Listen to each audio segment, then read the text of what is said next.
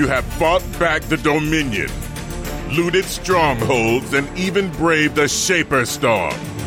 But now you're safe behind the city walls.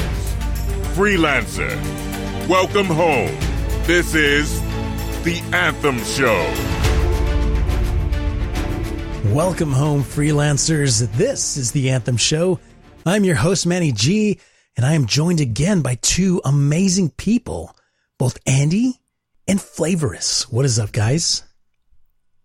What's up, buddy? I'm, Awkward pause. Yes. well, it was awkward because uh, I'm pretty sure I'm just a subpar person. oh, come on now. Come on. Come on. I look. I left the door open for you, Flame, on that one. But it was so hard. You don't know how hard it was for me to stay quiet. Well, I stay quiet because you're always the first to speak. I love talking. I'm sorry. I actually had some some uh, personalized intros planned for each of you, but I forgot at the last moment. Yeah, those are hard. What, bro. something about a, a twirly mustache for a customization option, and and like golden locks for a customization option for a, an interceptor. I think Andy would really dig that. But all right. Well, this is the final show of our Anthem pre-launch series. So we set out to bring you guys just uh, six episodes teaching us everything that we knew about Anthem, getting to know all the javelins and what the world was all about and what the game's all about. In this episode, we're going to talk about the end game. Super excited. And I, I just want to say thanks. Thanks for listening and hanging out. And thank you to Andy and Flavorous for doing this series with me.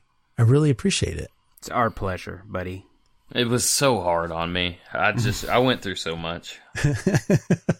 Well, I, I appreciate the personal sacrifice. Well, I, sacrifice, schmacka, schmackerifice. That's hard to do.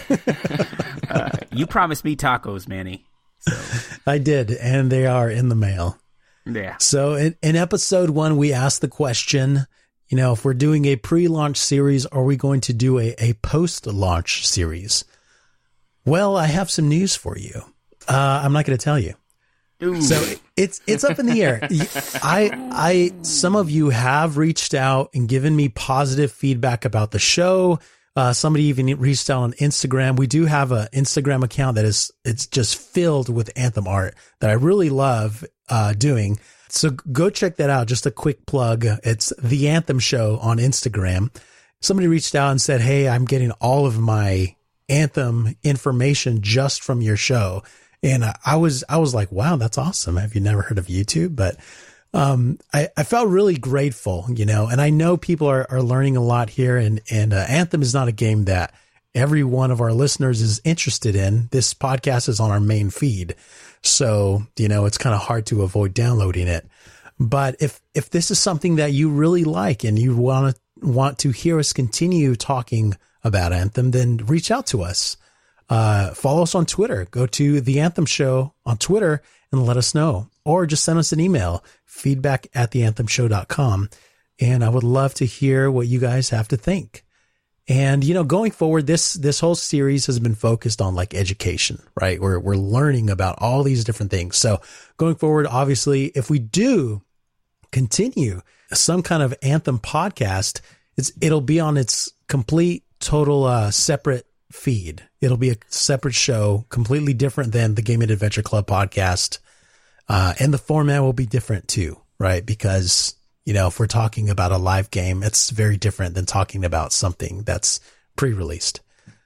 So with, with that out of the way, let's jump in to the show. So once you've played through all the story missions and you hit level 30, the game is not over. That is when the Elder game begins. So at the core of Anthem is a live service with a purpose of giving you things to do and new items to chase. So we're going to discuss that throughout this whole episode. We're going to talk about the end game activities and the roadmap of what is beyond all the content that we get at release. Andy, do you want to introduce us to uh, this this first subject here, the end game? Yes, sir. Uh, the design philosophy of Anthem is less like World of Warcraft, where you go through a raid once a week and collect your desired items and patiently wait for the next raid. It's more like Diablo in that it's meant to have repeatable content to keep us coming back for the thrill of conquering challenging content for surprising rewards.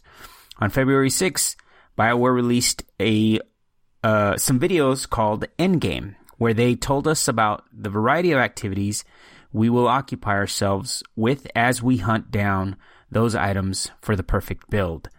Well, let's break that down. There's six levels of difficulty in Anthem. There's easy, normal, and hard. And then once you've hit level 30, you have access to Grandmaster. And Grandmaster difficulty starts with one and it goes up to two. And then after two, surprise, number three. Do you think, you know, I've been deep in season 16 uh, of Diablo. Yes. Do you think that the uh, difficulty levels will be similar to? Seems Like like, they will tournament be similar to Diablo, but but but in that you know how like when you get into like the greater rifts, Yes. it's it you know it taps out at torment 13 but those greater rifts continue to go up in difficulty right yes, exactly. Yeah. so do you think it'll be something like that where i mean in this case we have grandmaster 3 as that top quote unquote Mm-hmm. torment 13 but then the gr levels just continue to go like up and up and up and i mean i, I think it's Yeah, I, I think the design is similar, but the Grandmaster difficulties are designed more to challenge your character as a whole and to challenge your group as well. Because I can start a monk in Diablo and go all the way up to to um, Torment 13, pretty like within two days or so. And at that high level, depending on on my build, there's a lot of monk builds that I'm I'm more familiar with monk than any any other class but there's there's a lot of builds that you can use that give you just a lot of avoidance. And if you play a certain way, then you could avoid a lot of damage because you know after a while you learn how the AI acts, so you could avoid a lot of damage and still do a really high uh, high level of content. Because if if you funnel all of your resources into your damage, then you can do that to actually Right. beat the content and mm-hmm. avoid getting killed just from from smart play. But I think mm-hmm. because of Anthem being designed the way it is, it's going to be a lot harder. I think Grandmaster one, two, and three, I think with each level is going to be a brick wall and you're going to have to have those masterworks. You're going to have to have gear, yeah. legendary. Yeah. To get there. But I wanted to ask you, Flav, as far as uh, these difficulties, have you ever played a game that is kind of designed like this to where like the end game is basically the difficulty level? Yeah, I've I've definitely played a few things, and I'm I'm actually really excited for them expanding the Grandmaster level because you know in the demo we did levels ten to fifteen, Yes. and and most of us were doing uh, strongholds on hard with with no problem, and I'm not sure that Grandmaster level three is going to satisfy us at level thirty for long. Once we start figuring everything out, yeah. uh, I, I think we're kind of going to be flying past that. Uh, so the fact that they've said that they're going to be uh, expanding that is exciting, yeah and and also uh, beyond that, you know, we we never got to see all of these masterwork items that have have all of these perks and whatnot. Uh, yes. So uh, that's going to make a huge dent in the difficulty level. Uh, you know, with with what I understand, these perks are going to make a huge difference. Our guns are going to be way more impactful, and so uh, I, th- man, I just I have faith in the community. I, I think I think the community is going to really bring it, and uh, I think they're going to have to up these grandmasters. Yeah, I think so. I, I think we're going to be a lot, uh, we're going to be surprised at how fast, uh, Grandmaster 3 is going to be cleared. But, you know, just, and we're going to get into it, but the roadmap is, is starting in March, which is like, you know, the game comes out on the 22nd of February. So pretty quickly, they expect to be bringing in new content into the game to kind of keep us going. So, you know, it, it all depends on how many hours that you're playing. Uh, that's that's basically how long the content is going to be. Yeah, well, we'll we'll see. We'll see what it looks like in the end, right? Because while while the comparisons have been to to mostly to Diablo, um, just having played the demo and and you know I'm I'm kind of reserved in giving too much or speculating too much, even having had the game in our hands, because I know that they're going to change a lot of stuff. We only got to see those five levels of game. Yeah. Really didn't get to see a lot. You know, it just depends on on how it ends up because, you know, I mean, Diablo. You know, some of the things that that that make Diablo special, because I mean, there's really no content in that game other than grinding for for you know very specific rolls, min maxing, and then just pushing those uh, greater rifts as Yeah. far as you can. That's it, right? There's nothing else. Um, but you know, Anthem. I mean, I didn't see anywhere where we have like, I mean, cooldowns are not even an issue in the game, right? Because our cooldowns are so fast. Um, you know, it's not like you're tweak. There's no like stat sheets that we're going to be like, oh, you want to get your cooldown to 35% and, you know, all this other Yeah. stuff, right? It just seems like we're looking for specific rolls on these specific weapons, whatever, you know, if that sniper is going to be the meta weapon, then, you know, we're going to just look for the perfect roll on that sniper and then just tweaking our abilities, you know, the buffs and, and, you know, whatnot that we get on those abilities. So, it, I mean, yeah, it's going to be interesting. I think it's going to end up being like a mix of Diablo, uh, Monster Hunter, and with a little bit of, uh, Warframe kind of sprinkled in there, you know, with all the different Yeah. components that we have. So Sure. I'm super excited, man. I cannot wait. Mm-hmm. Yeah, I played Magic the Gathering, and uh, I was listening to an interview with uh, one of the, the lead designers, and he was talking about how they design a set and they release it into into the wild, and he likened it to releasing it into a machine, which is which is us, the community, and mm-hmm. we take it in, we chew it up, and we spit it out in ways that they never imagined us mm-hmm. chewing it up and spitting it out. And I kind of feel like that's going to be the same way with Anthem. We're going to figure out so many different builds and combos, and we're just going to chew through these difficulty levels. And so I think we're going to surprise the developers as a community in how we just really regurgitate this content back at them and say, we need something harder. Yeah. Yeah. Right. And what I what I like though about that is that Anthem, uh, Bioware, they have the tools to add difficulty levels. They have the tools to be able to add those relatively quickly. They they were planning on not releasing the Grandmaster uh, levels two and three at release because they weren't quite balanced yet and the numbers weren't right. But they got them right, and they're and they're being released with the main game. So that tells me that they're able to iterate on on on their systems pretty quickly so that if they needed to add let's say grandmaster 4 and 5 before major content comes then they can do that so so i'm i'm looking forward to seeing how they respond to the to the community's um, ability to kind of eat up content but i'm excited for it because the higher the difficulty level is the better gear you're going to get so if if you're on grandmaster 2 then you're going to have a higher chance to get those higher rarity items. And then that's when the game really begins to take off. And like what we're saying, all that customization happens, right? So what, what I like is that not only do those rare items drop, but also there's personalization options like customization stuff that is also available at those higher tier level difficulty activities that aren't available at the lower end. So th- hmm. this is something that, that they've spoken of in the past. They haven't commented on it lately. So I don't know if that's hmm. something that has changed. So what I'm saying right now could be totally wrong. So, so go ahead and fact check me.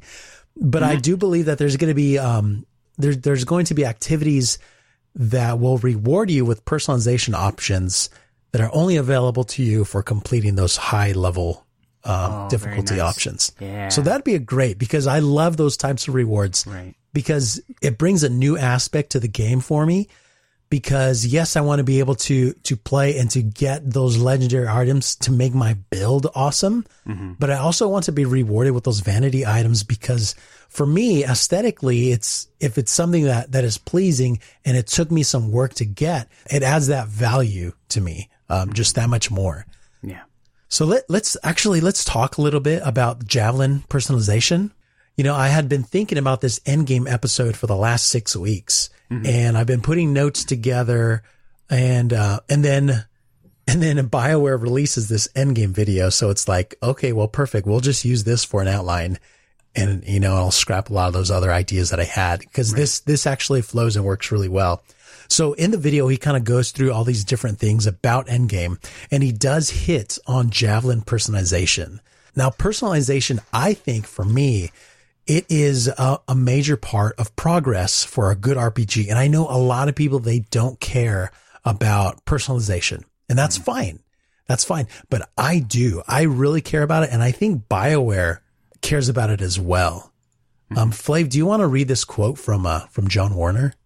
Yeah, he says, What's the use of being the best pilot in Bastion, which is the name of the world, by the way, if your style doesn't match your power?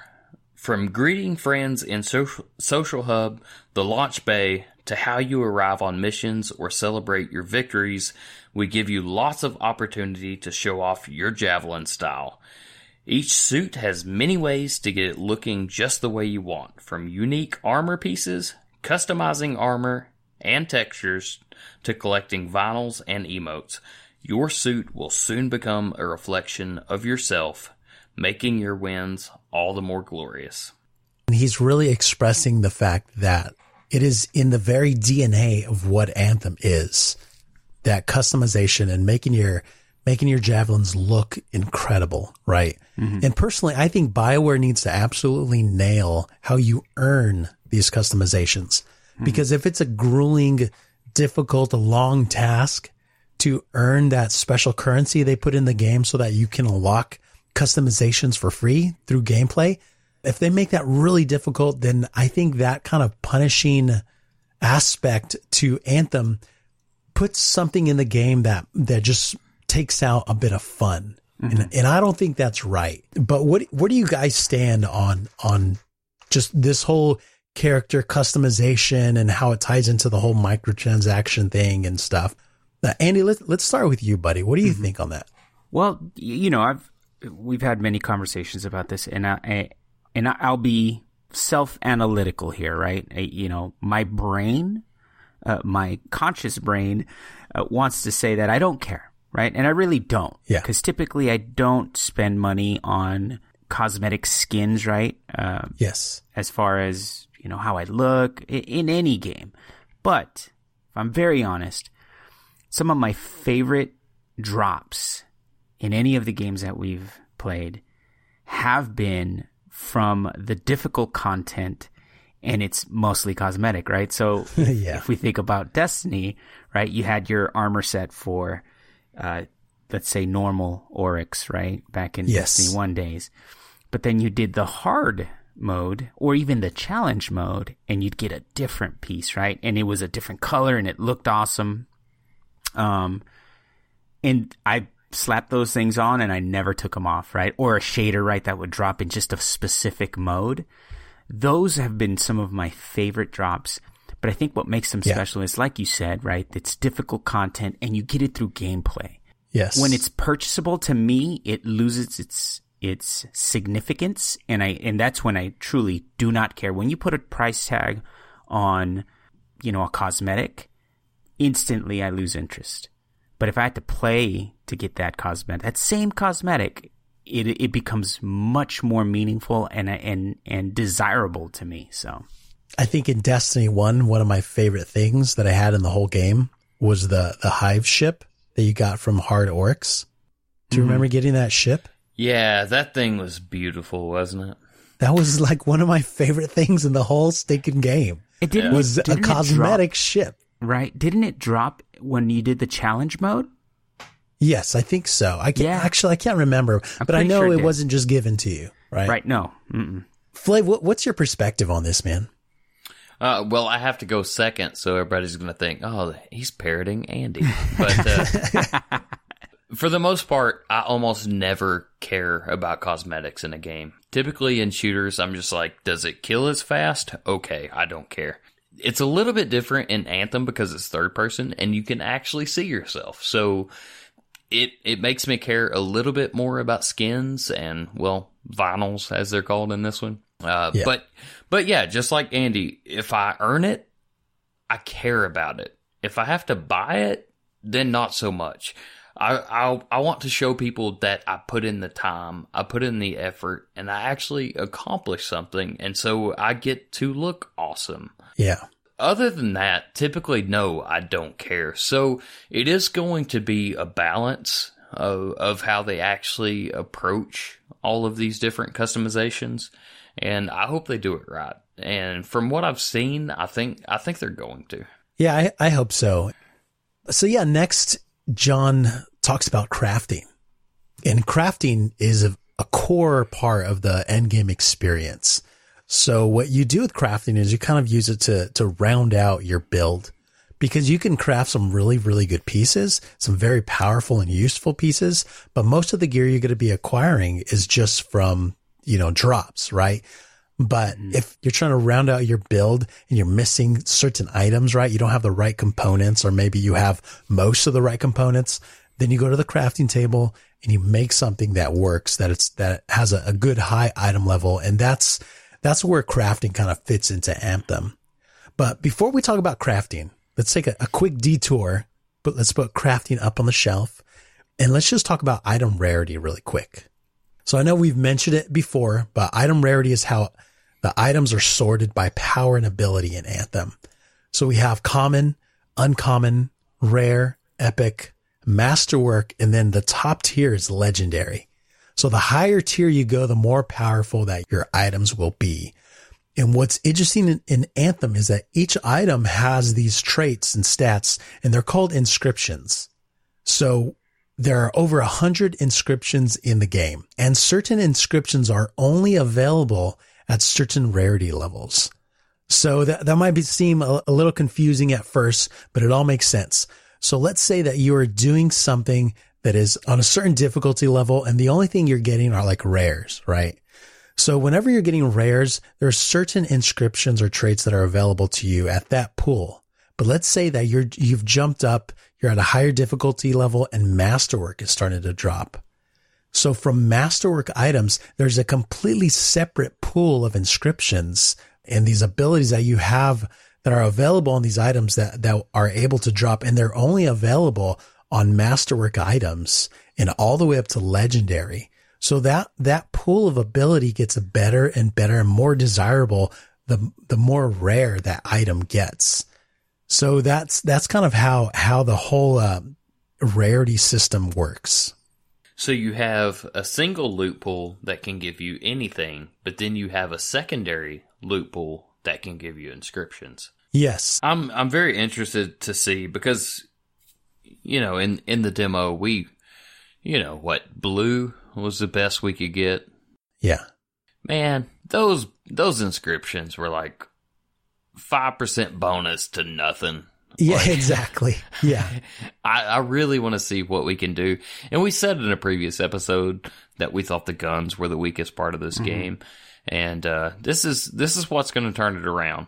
Uh, these inscriptions and and all these bonuses, you know, these these unique traits that the the you know masterwork or legendary weapons give. It's really going to change up our builds and and again, like I said in the previous episode, uh, I, I went with a build that was very short cooldowns on abilities because I didn't want to use my guns.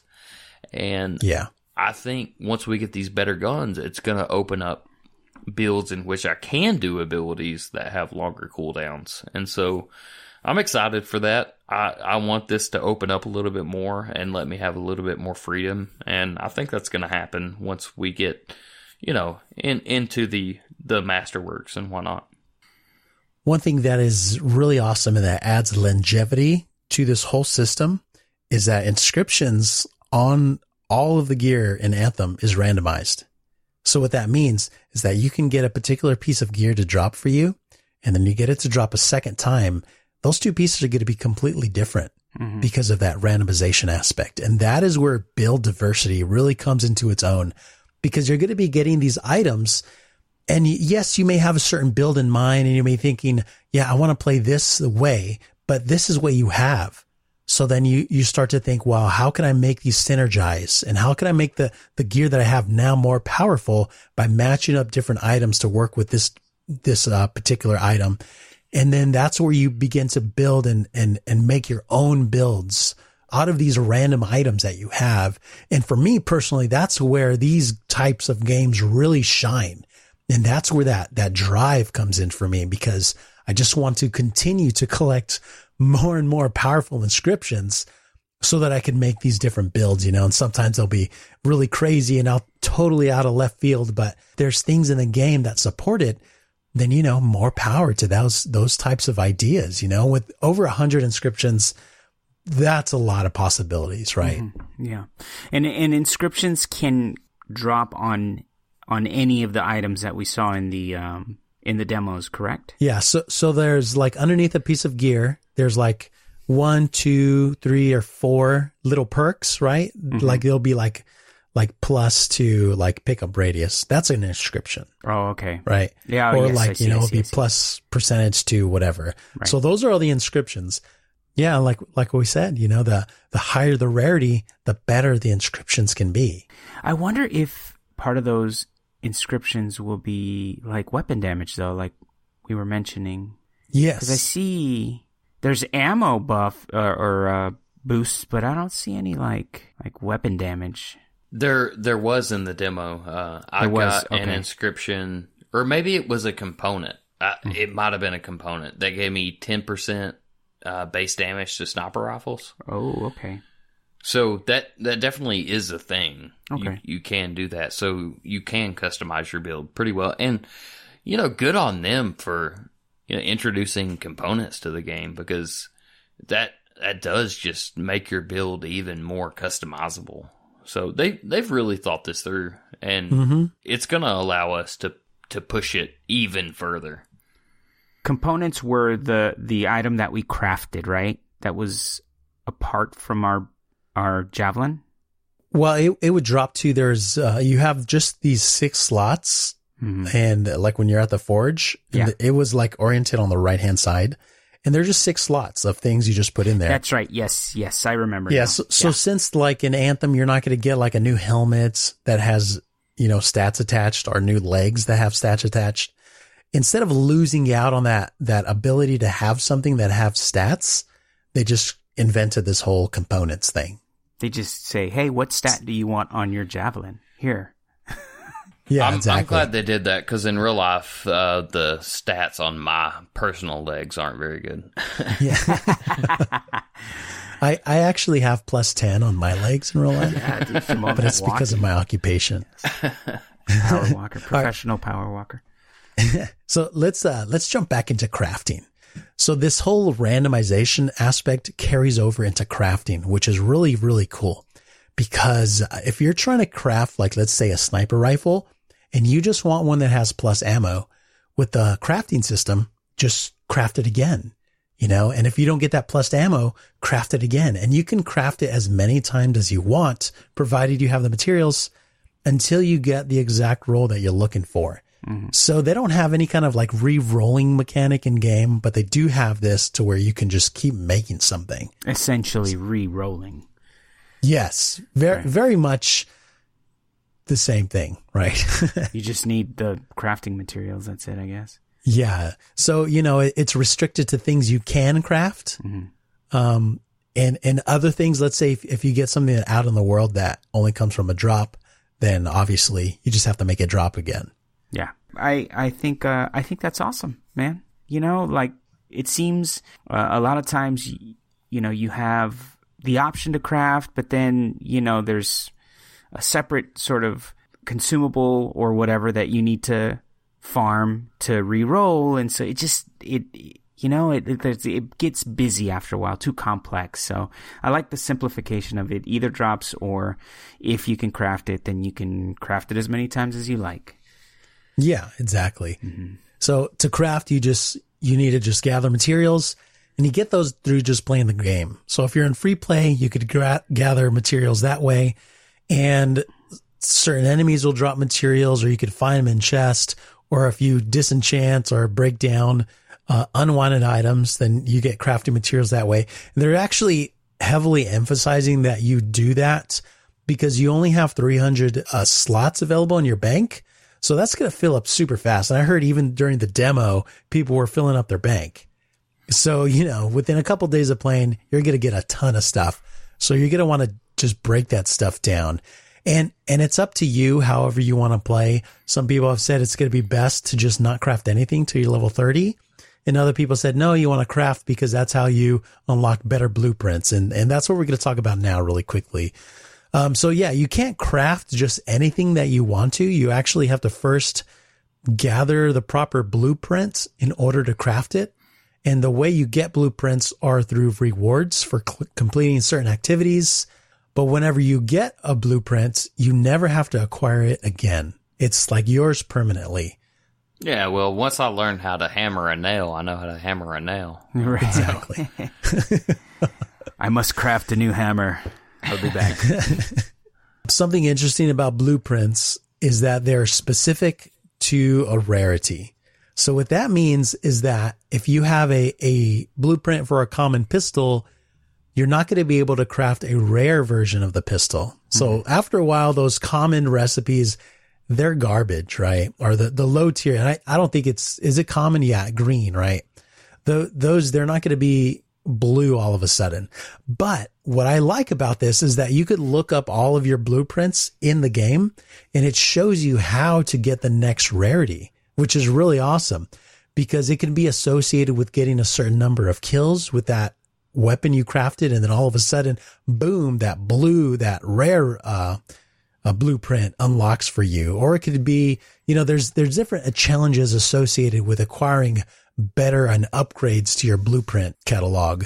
So I think that's awesome. It just brings an extra, extra thing into the gameplay loop for you to earn these, these blueprints as you play. Yeah, well, any time I don't have to go outside game to learn how to do something in game is a bonus.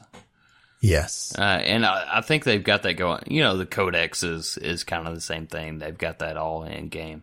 So I, I think they, they kind of understand the grievances, uh, that, you know, we as a community have kind of felt from other games. And so they're, they're putting it in and, and making it just easier to learn. If, if I can see what I need to do to get a blueprint, yeah, that's awesome. Yeah, it really feels like BioWare has learned a lot from observing other IPs and, and from their own games as well. And they're really putting in a lot of effort to just making the game fun and removing a lot of that burden. And, and, you know, with things like this, being able to add to your, your masterwork, uh, or sorry, your, um, your blueprint catalog by just playing the game is, is really awesome. Um, last note about blueprints they're confirmed all the way up to masterwork. So you can get Ooh. masterwork level blueprints, nice. which is great because masterwork is very effective. There's only one more rarity above that. And then legendary blueprints, we've not heard anything about. Mm. So maybe one day there'll be some kind of uh, legendary blueprint for a special gun or something. Who knows? But as of now, I don't think they're in the game. Mm. Well, we'll, some of us will find out soon. some of us. Tomorrow at 9 a.m. All right. So next in this video, Jon tells us about all the different activities that we're going to be participating in in the end game. And he lists them out as challenges, contracts, free play, and strongholds. Challenges are daily, weekly, and monthly objective uh, objectives that once completed, you will be rewarded with crafting materials and other desirable items like personalization options.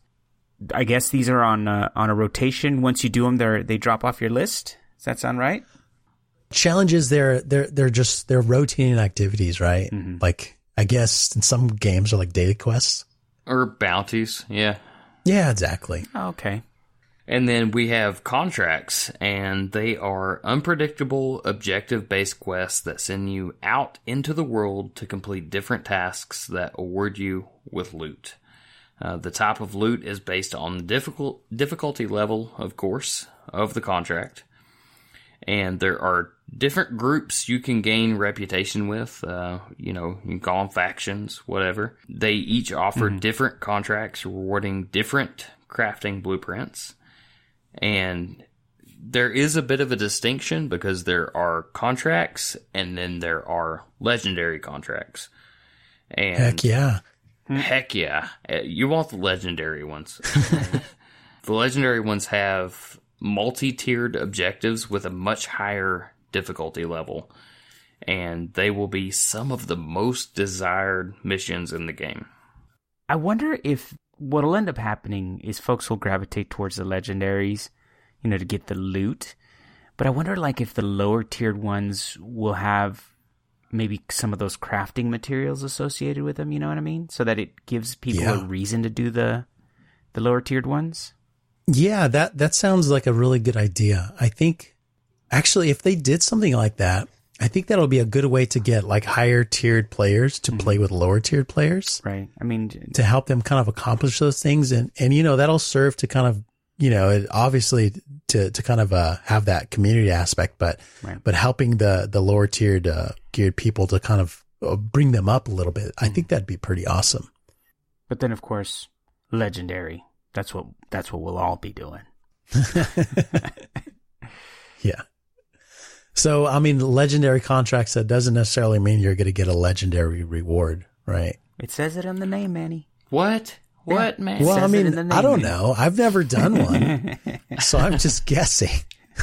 Cause, you know, legendaries are going to be pretty, pretty rare. Hard to come by. I don't know. Hopefully they're in the microtransaction shop and I could just buy a full set. Oh, whoa! Okay. No, I'm just kidding. Stop throwing money at the screen. Yeah. The last couple activities, uh, free play. So, you know, free play, it's the world exploration. You choose whatever difficulty level you want.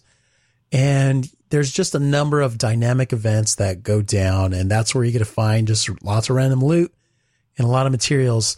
They did mention on Twitter that free play is not the best place to go if you're looking for experience. So before you're level 30. So personally, I think I'm going to avoid free play for the most part until I'm max level but you know, do what you want, play how you want. You know, if you don't want to get to level 30 quickly, if you just want to want to just experience all that BioWare has kind of put out there, then go ahead, do whatever you want to do and um go find your fun because I'm sure there's going to be a lot of fun events that go down. There's a lot of things you could do to add to your codex in free play as well. So I think that, um, you know, this is a list of endgame activities that he's given to us, but I think you can really enjoy these things even before you get there to endgame. Yeah, personally, I'm gonna I'm gonna take my time getting to 30 and getting to the end game. I'm gonna jump into free play a lot, unlock all of my codex items, and honestly, I envision I envision me uh, playing with Eric, uh, which means I'm gonna take this uh, nice and slow. Nice and easy. Yeah, All right. So the last thing he mentions here are uh, strongholds. So the strongholds there, they're four player activities that requires like a coordinated effort. They're Anthem's version of dungeons. So, you know, Destiny, they have strikes. And, and in my mind, I've always thought of Destiny strikes as Destiny's version of dungeons because in my head, I always compare everything to like World of Warcraft because I've, I've played that game more than any other game ever. And they've kind of set a standard with how things work as far as, um, like in the MMO space. So that this is Anthem's version of dungeons are, are, uh, strongholds, right? So you go through and you fight through the different enemy packs. You, you do different objectives to ultimately get to an end boss. And so far, what we've seen, there's only one boss per dungeon, right? And that's kind of how Destiny has their strikes. And that's why a lot of people, I think, compare them to strikes because they're pretty similar. Not necessarily similar in length or difficulty, but you fight through trash, you do these little objectives, and then you get to an end boss, right? So it kind of seems like the same song. So when the game launches, they're going to start off with three. So let's let's kind of have a discussion here. Um, the your anthem YouTube, uh, William, he seems like a really cool guy, really nice guy, and he said something that I that I thought was really interesting. He said the problem with Anthem is not that there's going to be a lack of content, but that there's a lack of variety in the content. And uh, you know that's that that seems kind of obvious, uh, a good observation, and you know definitely rings true with me. Right. But what what do you guys think about these particular activities, the challenges, the contracts, free play, and strongholds? Do you feel like this is going to be enough to kind of occupy everyone?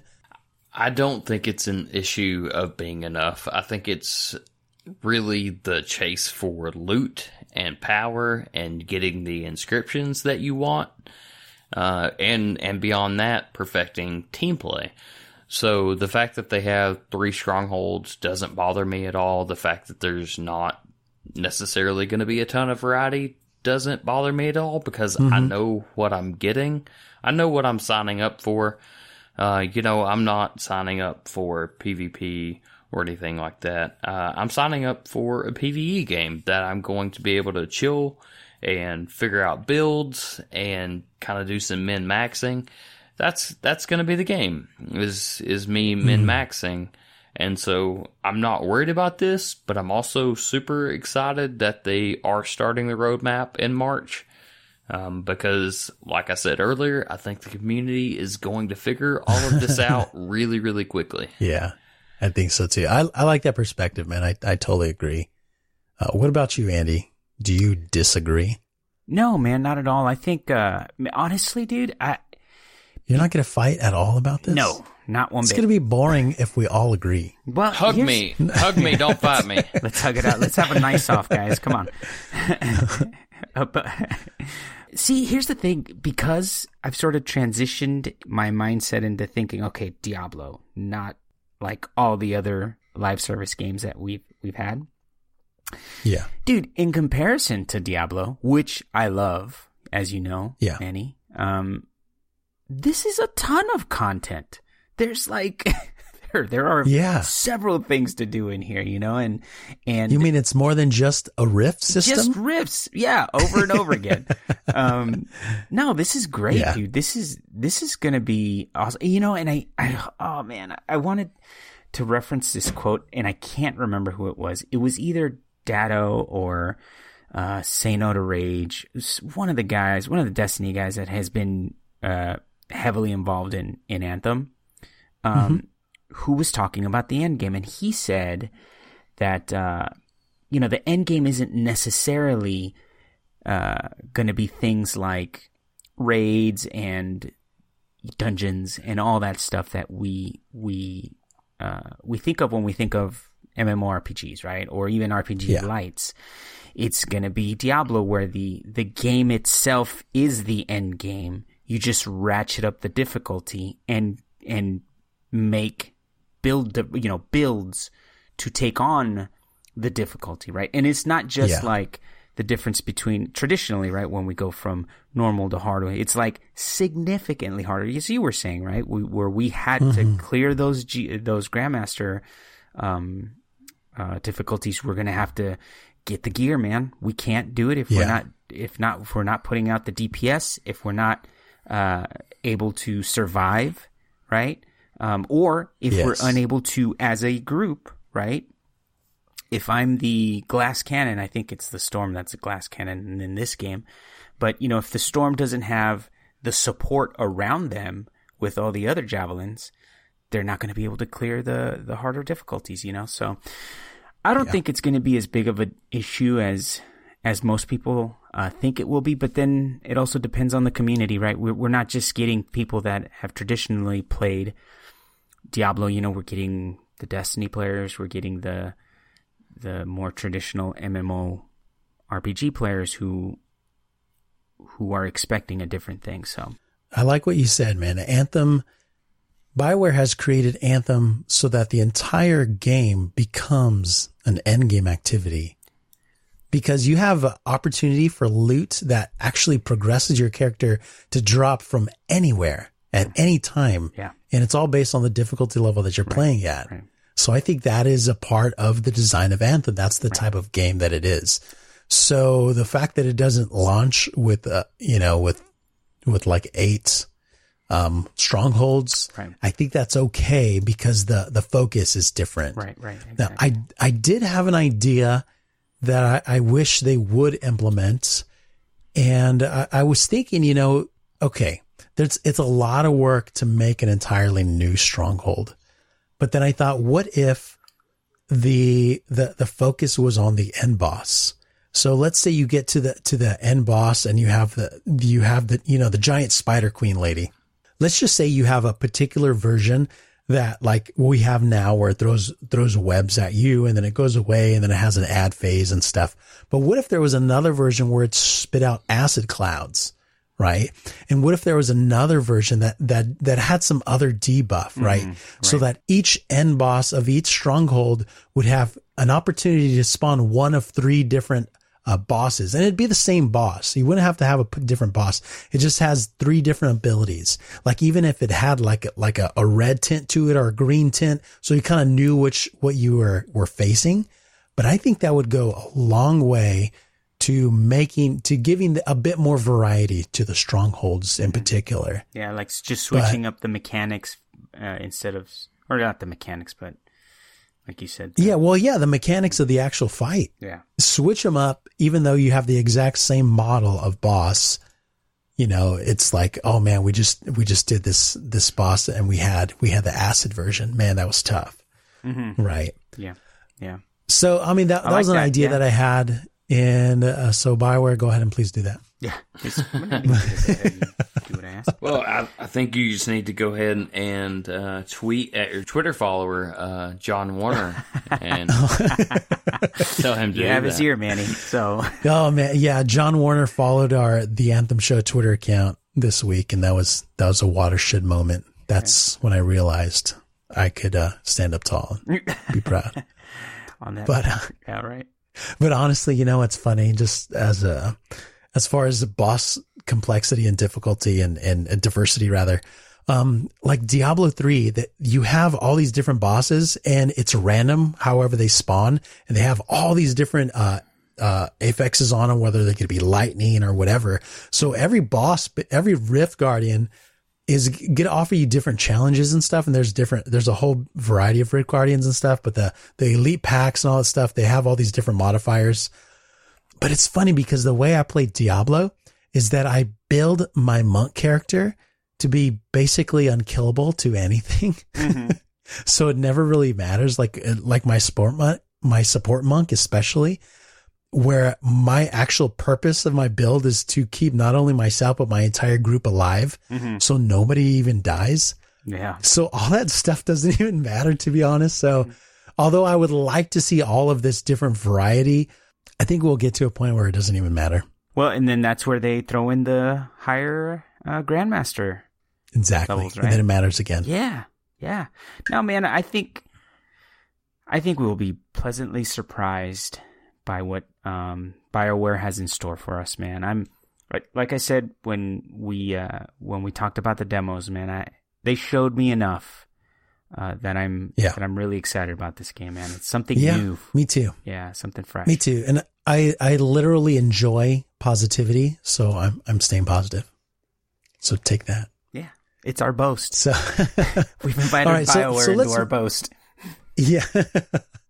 All right, let's let's move on a little bit to to uh, build progression and loadouts. So we're going to give a few examples of different gear items that are are um, that can drop and we're going to kind of talk about what that could mean and how it could impact a particular build. So if you've never played this style of game, this will kind of give you an idea of how your loadout can change and how playing the exact same javelin in a completely different way. All right. So the first thing right here is it's a legendary Colossus component called Grand Entrance. And first of all, it gives you an absolute ton of armor and shield reinforcement, mm. which, which is only available on Colossus gear because Colossus truly is supposed to be a tank and it's very gear dependent. So you're not going to see that tankiness until you're getting better items. And just a quick aside, they mentioned in the, uh, their live stream today that they have made steps to making leveling the Colossus a lot smoother because he was kind of squishy in the in the demo. So, anyways, that's just an aside. But back to Grand Entrance. It says that it increases the duration of your support abilities by 50%. And upon hard landing creates an explosion at the point of impact. That is really awesome because you have, we talked about the different abilities support abilities that the Colossus has. It has the taunt and then it has the ability to lower everyone's damage throughout your whole group. And imagine if you're having just this difficult situation where the turrets are just raining down and your whole group is taking damage. All of a sudden you're lowering everyone's damage and that damage mitigation is lasting 50% longer. That is definitely game changing and brings a lot of utility to the Colossus but that that extra legendary perk with that wherever you land, you make an explosion. That is awesome. That can change up the way you play the Colossus, mm-hmm. where you're always just flying and landing and kind of bouncing from pack to pack, just doing damage. That is awesome. And that is adds character to who the Colossus is, like as a javelin, but it gives you an opportunity to change up your gameplay style. Well, and then think about this, Manny. Think about maybe some of the what are they called again? Inscriptions. Yeah, inscriptions.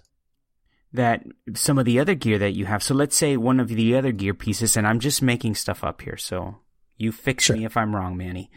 Um, let's say one of your other gear pieces has um, uh, a an inscription that says, uh, you know, uh, so much uh, health regeneration on you know ammo pickup or or you know maybe uh, uh, increased you know cooldown rate of your super on health globe pickup that 25% yeah. pickup radius all of a sudden becomes a big deal right because exactly because yeah. the radius of of where those globes are in relation to your character becomes really meaningful, right? So exactly, we look yeah. at this now, and and most people might say, ah, 20, "What is? What do I care what my pickup radius is?" Well, when when you put all these things together, it means mm-hmm. something, right? yeah, yeah. Like I I keep bringing up Diablo, mm-hmm. but I think it's a really good point of reference.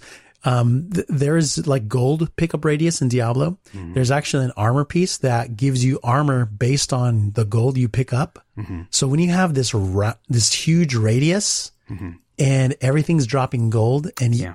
and when you kill something, it drops gold, and you have these abilities that kill things that are far away. You're just vacuuming up all this gold, right? And all of that adds to your armor value, making you yeah, yeah. exactly. Yeah. Right. So those, these little, little things that you have, when you can piece them all together, it gives you the opportunity to make something that is really strong and really special. Oh, yeah. Yeah. And it's super exciting. Yeah. It's all about making connections and the people who are super creative in this game, uh, have the potential to make some really awesome and unique builds. Yeah. Yeah. So as as the resident storm flave with the twirly mustache, mm-hmm. tell us about this mark of wrath. I, I envision him with a monocle as well in underneath his helmet. Yes, please. Please put in uh, monocles in Anthem. Well, I have two monocles. I call them glasses. Uh, That's next level, dude. That's right. All right, so uh, Mark of Wrath, and again, this uh, this particular one gives uh, armor and shield reinforcement, uh, but the perk is it, it increases gear damage by fifty percent and lowers gear recharge rate by tw- by negative twenty percent. What exactly is gear damage? Manny, can you enlighten us? Yeah, so you know how you you have to equip a piece of gear that is a focus seal on your storm, and another piece mm-hmm. of gear is a blast seal. That's considered gear damage, and it's just a distinction between those abilities and your weapons. So you'll see something that buffs oh, weapon damage. That's only going to be things you shoot. But if it's gear damage, then that is like in the storm particular, that's their blast blast seals, which there's uh there's five, and focus seals. So like your frost shards or your ice uh, storm or whatever. So 50%. Yeah. And lowers the cooldown. That's insane. Or the recharge rate.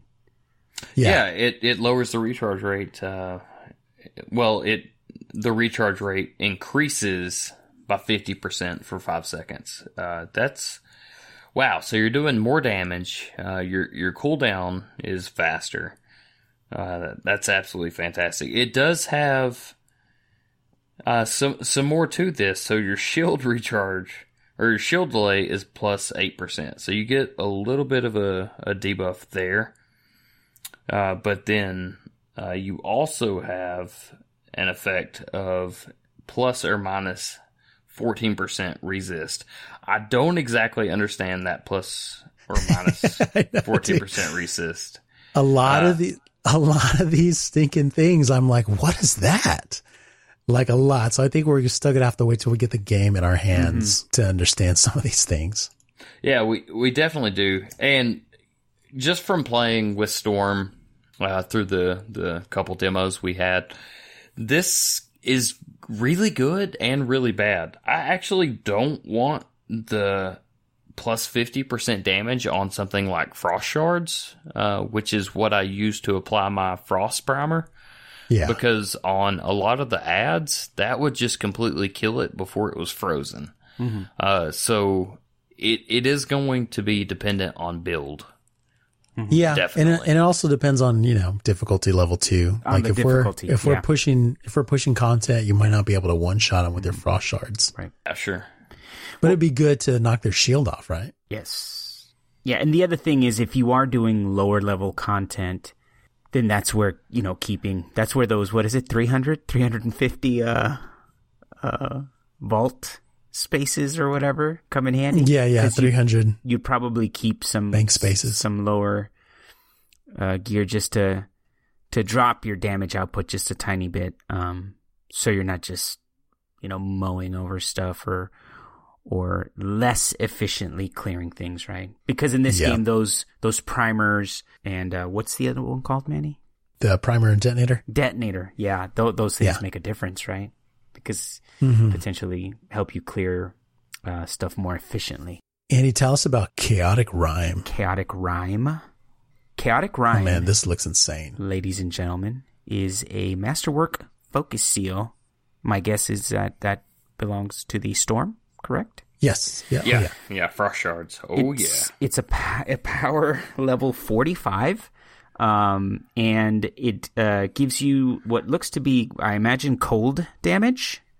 Uh, yeah yeah Frost. rime rime actually means cold so yeah There you go. Gives you some cold damage, uh, no recharge, and uh, plus seven to your ice status, uh, which, for context, I do not know uh, where you start off. So if you start at zero, that's a 700% increase. uh, but uh, the little text here we've got uh, upgraded frost shards fires a stream of target seeking ice shards um, and then in bold, Winter's Boost. So I'm guessing this is the the masterwork piece of it.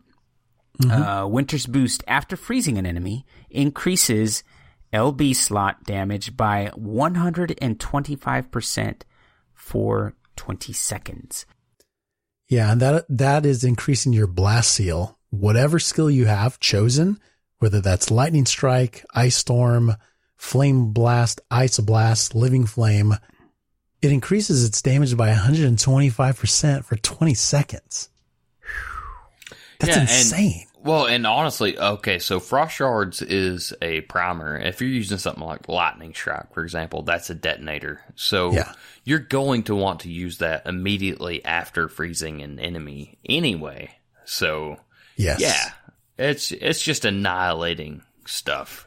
stuff doesn't exist anymore. And on top of that, right? So that LB, whatever you have in there, slot, Yeah. 125% uh, for 20 for 20 seconds. On top of that, it gives you a plus 10% speed to that LB ability. So a quicker, I guess, um, Yeah. activation or, or deployment of that. We talked a lot about in the in the past episodes, you know, some of the animations being a little bit slower. So if it can speed you up through that, then I, that sounds really good, right? Oh, that's what the I I took that as uh, cooldown. But if that's animation, that's that's really neat too. That's how I'm reading it. This is my Diablo brain, though. That's yeah, that's how I'm reading it too. Yeah. But yeah, we'll we'll see. Yeah. Um, and that's another thing I wanted to kind of Mm-hmm. throw in, Manny. Like, we're looking at all these builds right now, but dude, I'm so looking forward to the quote unquote speed farm builds. If they're going to have Yeah. that. Oh my Oh, God, yeah. dude. Because some of the animations are a little slow in the game, right? But if, if I've got my speed build on, whoo, man, especially Yeah. with that interceptor, I'm gonna be ginsuing up everything.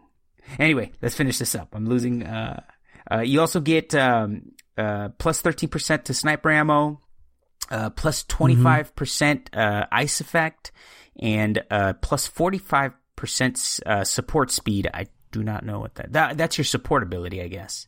Yeah, and those are these are all components, and those these four things you just read, Inscriptions, those yeah. are, are inscriptions. sc- Sorry, and those are random. Yes. Yeah, that's what, that's exactly what I was about to bring up. This could be different on each of these items single that we're talking about. yeah. Yeah, Yeah. word. So there's a bunch more, and I think we've kind of gotten our point across. Unless one of these stands out to you and you want to talk about it, I I do I want like to that- talk about. that you put a ton of storm components in here. I- that just tells me that storm is the best. That's Nah. what my Google search yielded. So- What were you gonna say, Manny? Uh, oh yeah, I wanted to talk about this Masterwork ordnance launcher. Mm-hmm. Uh, is it a voltaic dome? Is that is that? I've never seen that word before. Voltaic. Voltaic dome. Mm-mm. Uh, Right. Well, if Eric was here, he would give us the whole etymology. Oh my god. We would know where it originated, who was the first person to say it. Uh, unfortunately, Eric is not here, so we don't know those things. So we'll just uh, we'll just make it up as we go. So yeah, it's a Masterwork ordnance launcher.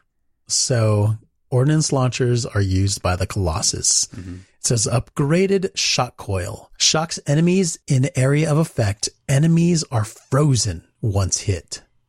So remember when we did our Colossus episode and we learned that Colossus has zero frost abilities? Oh, there Guess you go. what? He found you one. now have a frost ability. Found one. Uh oh, That- Happy learned to putt. and the storm just lost his job. Yes. because I'm gonna be able to freeze everything.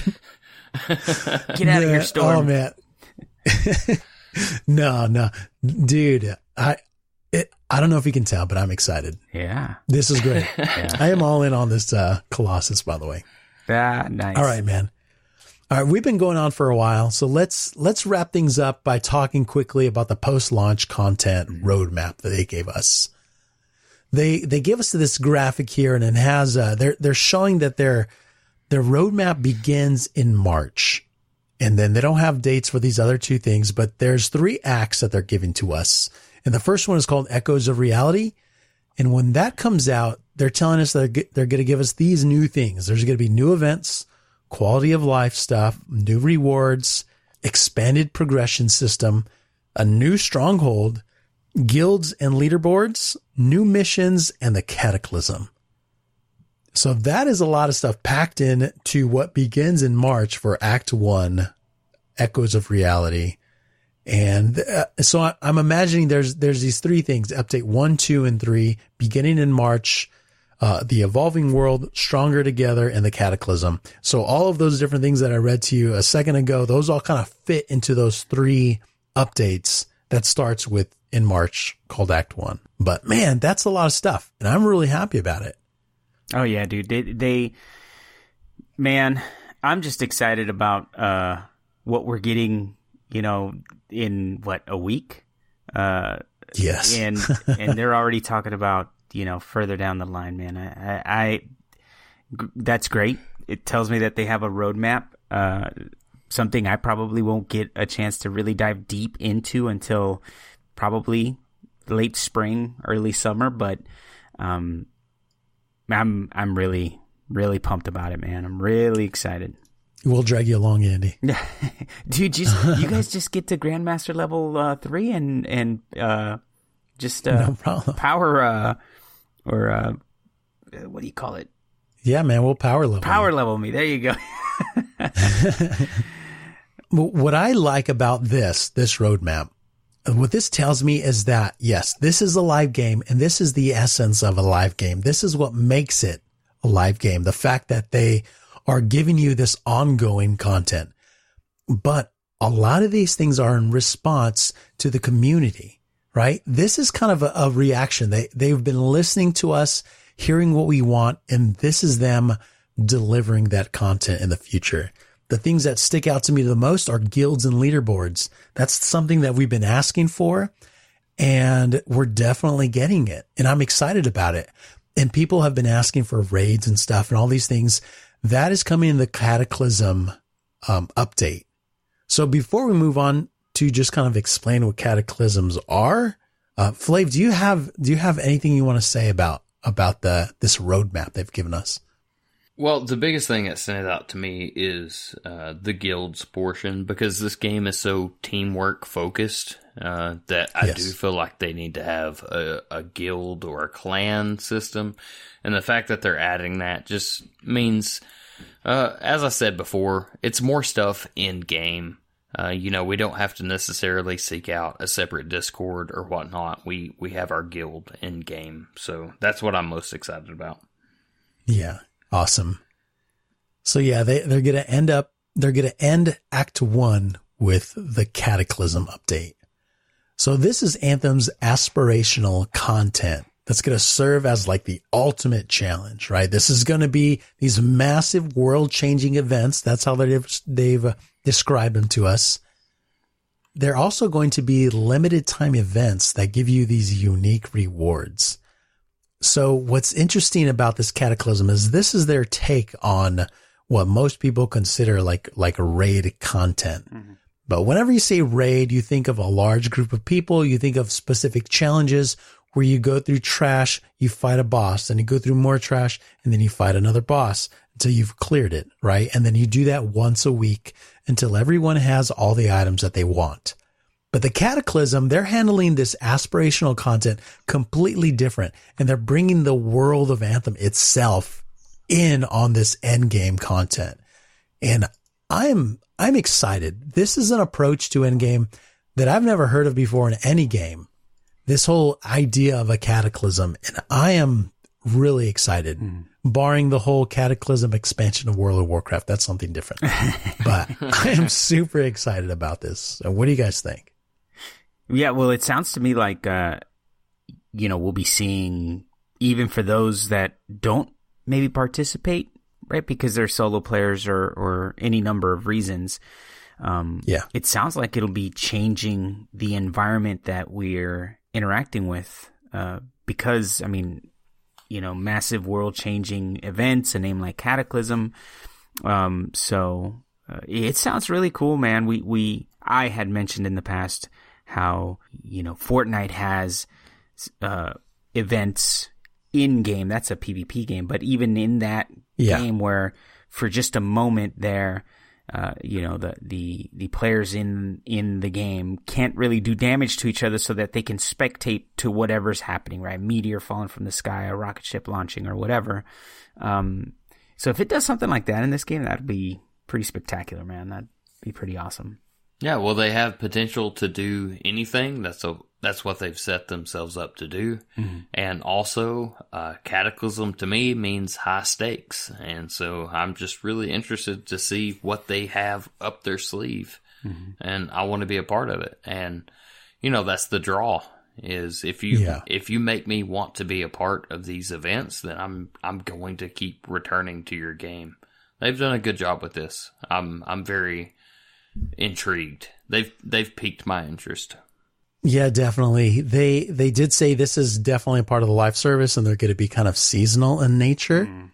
So exactly what that's going to look like, we'll see, but I'm excited either way. And they also mentioned that as you're progressing through the game, going through the difficulty levels, all of that is to prepare you for this cataclysm update. That's something that they mentioned that cataclysms are, are like the, the, uh, the apex of the of the uh, the end game experience. Hey, don't bring up other games. hey, it's all EA. That's right. Yeah, right. so yeah, that is uh, so that's it, man. That is the show. That is our take on the Elder game. And we're not going to tell you if we're going to continue, so don't ask. yeah, we, we definitely want to hear from you though. So hit us up on Twitter. Go follow us over there, twitter.com slash the anthem show send us some feedback. You can send us an email at feedback at theanthemshow.com. Or if you would like to become a part of our club, just go over to thegamingadventureclub.com slash discord and jump on in. For sure, do that. A lot of fun to be had there. Awesome. A lot of awesome people always talking about all kinds of stuff. All kinds of games. And people playing all kinds of games. Yeah, yeah exactly. A lot of people are super excited about the division right now. Uh, Apex Legends, I think that's got a lot of people hooked too. So yes. So make our community your community. For sure. So until next time, have an adventurous week and take care of each other.